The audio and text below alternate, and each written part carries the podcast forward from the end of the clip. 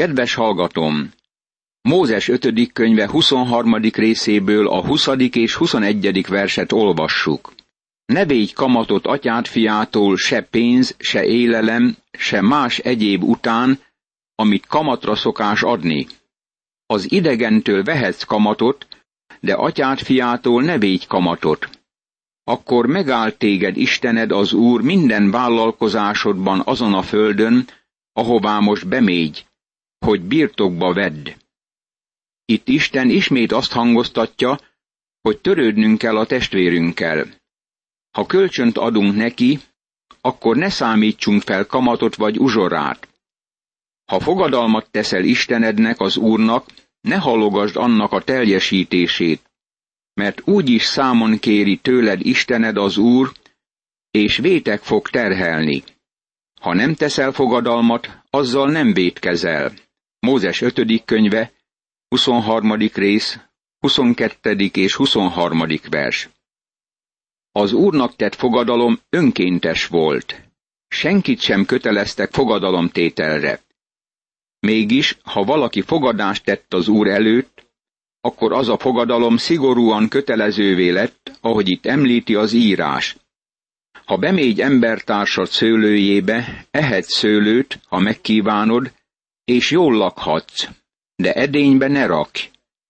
Ha bemégy embertársad gabonája közé, szakíthatsz a kezeddel kalászokat, de sarlóval ne vágj embertársad gabonájából. Mózes 5. könyve, 23. rész, 25. és 26. vers. Az Úr Jézus tanítványai éppen ezt tették. Éjségükben kezdték szaggatni a kalászokat, és megették a búzaszemeket, amint áthaladtak a mezőn. Itt Mózes 5. könyvében olvassuk, hogy ez nem törvénytelen eljárás. Isten megmondta, hogy a fölművesnek gyakorolnia kell ezt a fajta udvariasságot. A 24. fejezet elején találjuk a vállással kapcsolatos mózesi törvényt. A fejezet további része az embertársi kapcsolatokkal foglalkozik, amelyekben az irgalom dominál. Barátom, Isten irgalmas, és elvárja, hogy népe is irgalmasságot gyakoroljon a maga körében. Ha valaki feleségül vesz egy lányt, és férje lesz annak, de később nem találja kedvére valónak, mert valami ellenszenveset talál benne, akkor írjon vállólevelet, adja azt az asszony kezébe, és úgy küldje el a házából. Ha az elmegy a házából, és egy másik emberhez megy feleségül, de a másik férj is meggyűlöli, vállólevelet ír neki, a kezébe adja, és elküldi a házából, vagy ha meghal a második férj, aki feleségül vette, akkor nem veheti újra feleségül az első férje, aki elküldte őt, mert az ő számára tisztátalanná vált az asszony. Utálatos dolog az ilyen az Úr előtt. Ne kövessel ilyen védket azon a földön, amelyet Istened, az Úr ad neked örökségül. Mózes 5. könyve, 24. rész, első verstől a negyedik versig. Talán valaki nem érti, hogy miért helyezte Isten az újraházasodást erre az alapra. Miért engedte meg Isten, hogy ilyen könnyen elváljanak az emberek? Az Úr Jézus is foglalkozott ezzel a kérdéssel. Erre azt mondták neki, akkor miért rendelte el Mózes, hogy aki elbocsátja a feleségét, adjon vállólevelet neki? Jézus így válaszolt nekik. Mózes szívetek keménysége miatt engedte meg, hogy elbocsássátok feleségeteket, de ez kezdettől fogva nem így volt. Mondom nektek, hogy aki elbocsátja feleségét, a paráznaság esetét kivéve, és mást vesz feleségül, az házasságtörő. Máté evangéliuma, 19. rész, 7., 8. és 9. vers. A házassági fogadalommal szembeni hűtlenség volt az egyetlen alapja a vállásnak. Természetesen vita folyik arról, hogy az első korintusi levél hetedik részében nincs-e valamilyen más alapja is a vállásnak. Jézus kijelentette, hogy Mózes az ő szívük keménysége miatt engedte meg, hogy e törvény szerint járjanak el. Isten sok mindent megengedő akaratának keretébe helyezett. Megenged valamit az emberi szív keménysége miatt. Ez ma is sok vállási esetben igaz. Ez valóság sok otthonban és sok ember egyéni életében is. Isten irgalmas és kegyelmes irántunk, és megenged valamit az életünkben, ami nem közvetlenül az ő akarata. Az ő megengedő akaratában irántunk való kegyelmét mutatja be. Ennek tudatában jó, ha bizonyos, nagyon lelkiző testvéreink nem annyira ítélkezőek ezek iránt az emberek iránt. Ha valaki új házas, ne vonuljon hadba, és ne vessenek rá semmiféle terhet. Maradjon otthon kötelezettség nélkül egy évig, és örüljön feleségével, akit elvett. Mózes 5. könyve, 24. rész, 5. vers. Isten védelmezi az otthont még a háború idején is. Isten szentnek tekinti a házassági fogadalmat. Ha valakit rajta kapnak azon, hogy elrabol egy embert testvérei Izrael fiai közül, és durván bánik vele, sőt eladja, az ilyen rabló halljon meg. Így takarítsd ki a gonoszt a magad köréből. Mózes 5. könyve, 24. rész, 7. vers. Isten elítéli a rabszolgaságot. Efelől nincs semmi kétség. Ha levered olajfád termését, utána már ne szedeges, maradjon az a jövevénynek, árvának és özvegynek. Ha leszüreteled szőlődet, utána már ne böngészszél, maradjon az a jövevénynek, árvának és özvegynek. Emlékezz arra, hogy szolga voltál Egyiptomban. Ezért parancsolom neked, hogy így cselekedj. Mózes 5. könyve, 24. rész, 20., 21. és 22. vers. Isten gondoskodik a segítségre szorulókról, akik nehezebb körülmények között élnek. Istennek van jó, szegényeket segítő programja, és az ő terve mindig beválik. Meglátjuk ezt egy kicsit később, amikor Rút könyvéhez érkezünk. A 25. fejezet kifejezi Isten törődését az ártatlanok védelmében és a bűnös ember megbüntetésében. Végül azt parancsolja, hogy ki kell írtani Amálék emlékezetét az ég alól. Voltak bizonyos bűncselekmények, amelyek emberek közti feszültségekből származtak. Azt hiszem, hogy mai törvénykezésünk ezeket visszaéléseknek nevezi. Ezek nem halálbüntetésre méltó bűncselekmények. Mégis megkövetelnek bizonyos büntetéseket.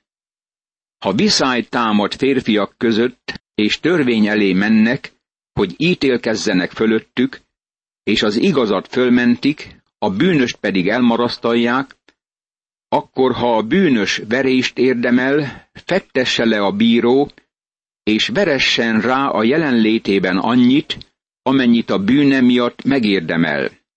De csak negyvenet verethet rá, többet nem, mert ha ennél több ütést méret rá, akkor szemed láttára gyalázzák meg atyát fiát. Mózes 5. könyve, 25. rész, első, második és harmadik vers. A negyven botütés volt a határ. Máskülönben attól lehetett tartani, hogy a bűnös ember meghal a büntetés miatt. A botütések száma a bűncselekmény súlyosságától függött. A büntetésnek ez a módszere nem ment ki teljesen a divatból. Vannak egyes országok, ahol ma is alkalmazzák a nyilvános botozást. Ha valaki kisebb bűncselekményben vétkes, akkor ahelyett, hogy börtönbe zárnák néhány napra, a nyilvánosság előtt megvesszőzik. Nyilvánvalóan Isten gondolata szerint ezt korlátok között kellett tartani hogy vajon hasznos és eredményes volt-e ez a fajta megbüntetés, arra választ ad az a tény, hogy Izraelben nagyon alacsony volt a bűnözési arány. nyomtató ökörnek ne kösd be a száját. Mózes 5. könyve, 25. rész, 4. vers. Isten védelmezi még az ökröket is. Amikor Izraelben jártam, erről fényképeket készítettem, mert még ma is érvényes ez a rendelkezés. Hosszabb ideig figyeltem egy arabot, akinek az ökre járt körbe-körbe, és taposta a búzát, de az ökör szája be volt kötve. Isten így szólt, ne tedd ezt. Az ökör neked dolgozik, a te búzádat csépeli, hadd egyék belőle. Isten csodálatosan gondoskodik teremtményeiről. Az is érdekes, hogy Pálapostól Mózes 5. könyvének ezt a versét alkalmazza a korintusi keresztényekhez írt levelében. Mert Mózes törvényében megvan írva, a nyomtató ökör száját ne kösd be. Vajon az ökörről gondoskodik-e így az Isten? Nem teljes egészében értünk, mondja ezt? Bizony értünk íratot meg, hogy aki szánt, reménységgel kell szántania, és aki csépel, azzal a reménységgel csépeljen, hogy részesedik a termésből. Ha mi nektek a lelki javakat vetettük, nagy dolog-e az, ha földi javaitokból fogunk aratni? Első korintusi levél, 9. rész, 9., 10. és 11. vers. Tudjuk-e, hogy miért alkalmazza ezt Pál? Így ír. Így rendelte az Úr is, hogy akik az evangéliumot hirdetik, az evangéliumból éljenek. Első korintusi levél, 9. rész, 14. vers. Aki lelkieket nyújt az embernek, az megérdemli, hogy anyagi javakat kapjon viszonzásul. Pál éppen ilyen módon alkalmazza ezt a verset. Amikor ezeket mondom, akkor előttem a magnókészüléken a hangszalag forog körbe-körbe, és úgy érzem magam, mint a gabonát csépelő igavonó állat. Éppen ezt akarom tenni, kicsépelni a gabonát. Isten azt mondja, hogy a gabonát csépelő állatnak nem szabad bekötni a száját. Mi is elfogadjuk, ha a rádiós szolgálatra adományokat küldenek azok, akik részesülnek a lelki áldásokból. Most egy másik gondolathoz érkezünk. Nem mond nekem azt, hogy Istennek nincs humorérzéke. Itt van egy törvény, amely kifejezi az özvegyekkel való törődést. Ez hatékonynak bizonyult, amint majd látjuk Ruth könyvében. De nekem mégis nagyon humorosnak hangzik. Ha testvérek laknak együtt, és közülük az egyik meghal fiúgyermek nélkül, akkor az elhunytnak a felesége ne menjen hozzá idegen férfihoz. A sógora menjen be hozzá, és vegye feleségül, mint sógora. A születendő első gyermek viselje az elhunyt testvér nevét, hogy ne töröljék ki annak a nevét Izraelből. Mózes 5. könyve, 25. rész, 5. és 6. vers. Isten védelmezi a nőiséget. Nagyon sokat hallunk a nők jogairól, és érdekes, hogy Isten védelmezi az ő jogaikat. Emlékeznünk kell arra, hogy Izraelben a legtöbben fölművesek voltak. A földet szétosztották az emberek között, és mindenkinek megvolt a maga földdarabja. Amikor egy férfi meghalt, akkor hátrahagyta egész gazdaságát, gabonáját, állatállományát egyaránt. Az özvegynek kellett tovább vezetnie a gazdaságot. Tegyük föl, hogy egy kívülálló, idegen vagy egy másik törzsből való férfi akarta elvenni őt, hogy megszerezze a földbirtokot. Ezt nem tehette meg. Az asszony nem mehetett férjhez kívülálló emberhez. Ebben az esetben az asszony volt a kezdeményező. Neki kellett elmennie, hogy megkérje elhunyt férje fiú testvérének, unokatestvérének, vagy a legközelebbi rokonának a kezét, hogy vegye el feleségül. De ha annak a férfinak nincs kedve elvenni a sógornőjét, akkor a sógornője menjen el a vénekhez a kapuba, és mondja ezt. A sógorom nem akarja fenntartani a testvére nevét Izraelben, nem akar engem elvenni. Mózes 5. könyve, 25. rész, 7. vers. Ha az a testvér vagy rokon nem akarja őt feleségül venni, akkor bíróság elé vihette. A város vénei hívják oda a férfit, és beszéljenek vele. És ha álhatatosan azt mondja, hogy nincs kedve elvenni, akkor lépjen oda hozzá a sógornője a vének szeme láttára, húzza le a sarut a férfi lábáról, köpje szembe, és ezt mondja. Így kell bánni azzal az emberrel, aki nem akarja építeni testvére háza népét és nevezzék őt és háza népét Izraelben sarútlannak. Mózes 5. könyve, 25. rész, 8., 9. és 10. vers. Ha a férfi nem akarta elvenni őt, az asszony a bíróság elé vihette a város kapujához, ahol az ítélkezéseket tartották abban a korban. Előadhatta a véneknek, hogy mi a helyzet. Ha a férfi nem akarta elvenni az özvegyet, akkor büntetést kellett szenvednie. Kegyvesztetté vált amiatt, hogy nem akart eljárni a törvénynek megfelelően. Ez kijelenti azt a tényt, hogy nem hűséges az ő testvére, vagyis családja, törzse, nemzete és Istene iránt. Ez a férfi gyalázatossá lett. Itt van egy csodálatos példája annak, hogy Isten miként védelmezte az özvegyet.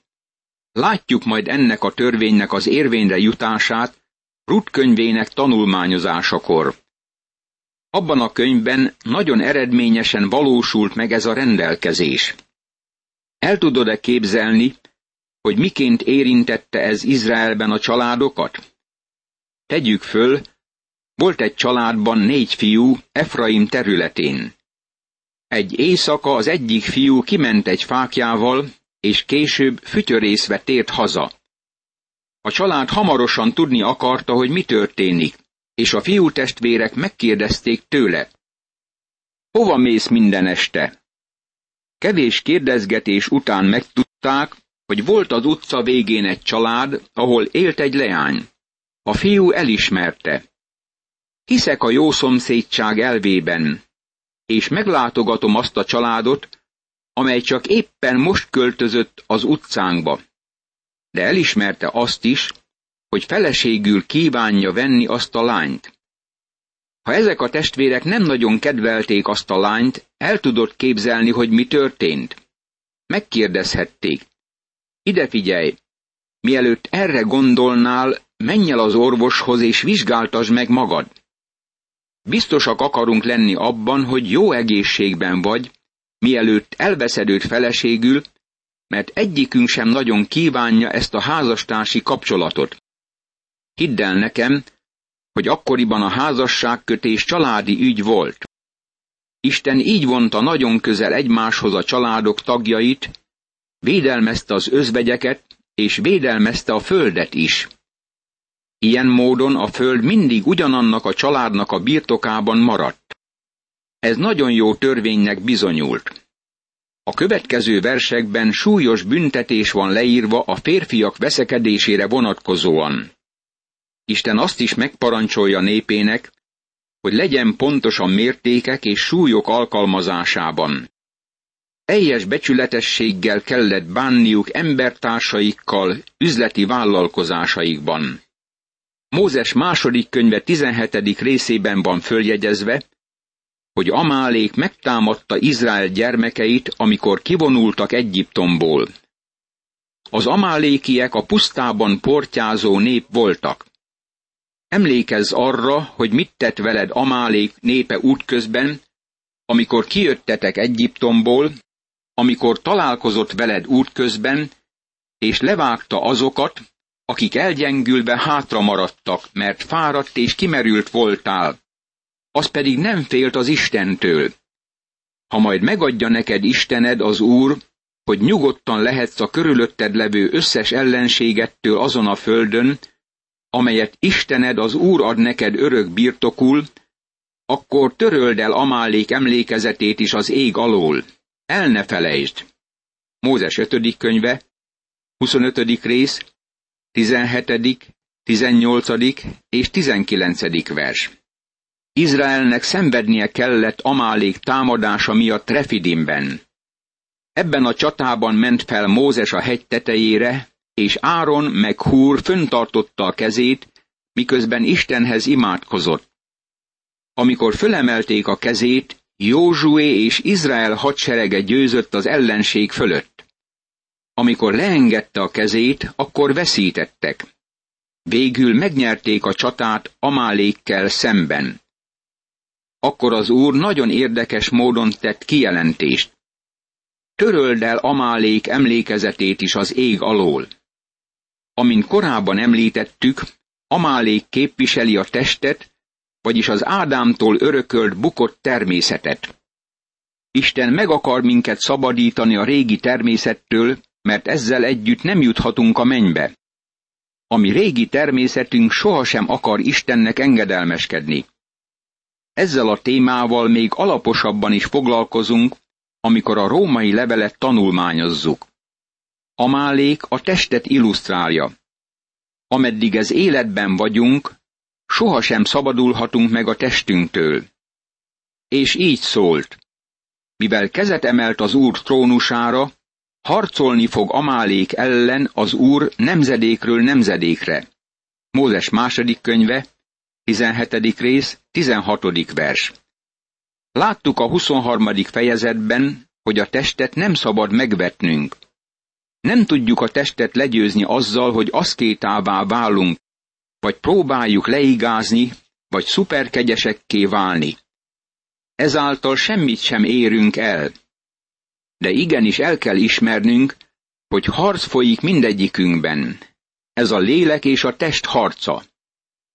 Mert a test kívánsága a lélek ellen tör, a léleké pedig a test ellen. Ezek viaskodnak egymással, hogy ne azt tegyétek, amit szeretnétek. Galatákhoz írt levél, 5. rész, 17. vers. Nem győzhetjük le a testet a harc által. Egyedül úgy győzhetünk a test fölött, ha engedelmeskedünk Isten lelkének. Csak Isten lelke teremheti meg a lélek gyümölcseit az életünkben. Az Úr mondja, hogy kiírtja Amálék emlékezetét is az ég alól. Hálát adok Istennek, hogy ő megszabadít minket a testtől egy napon.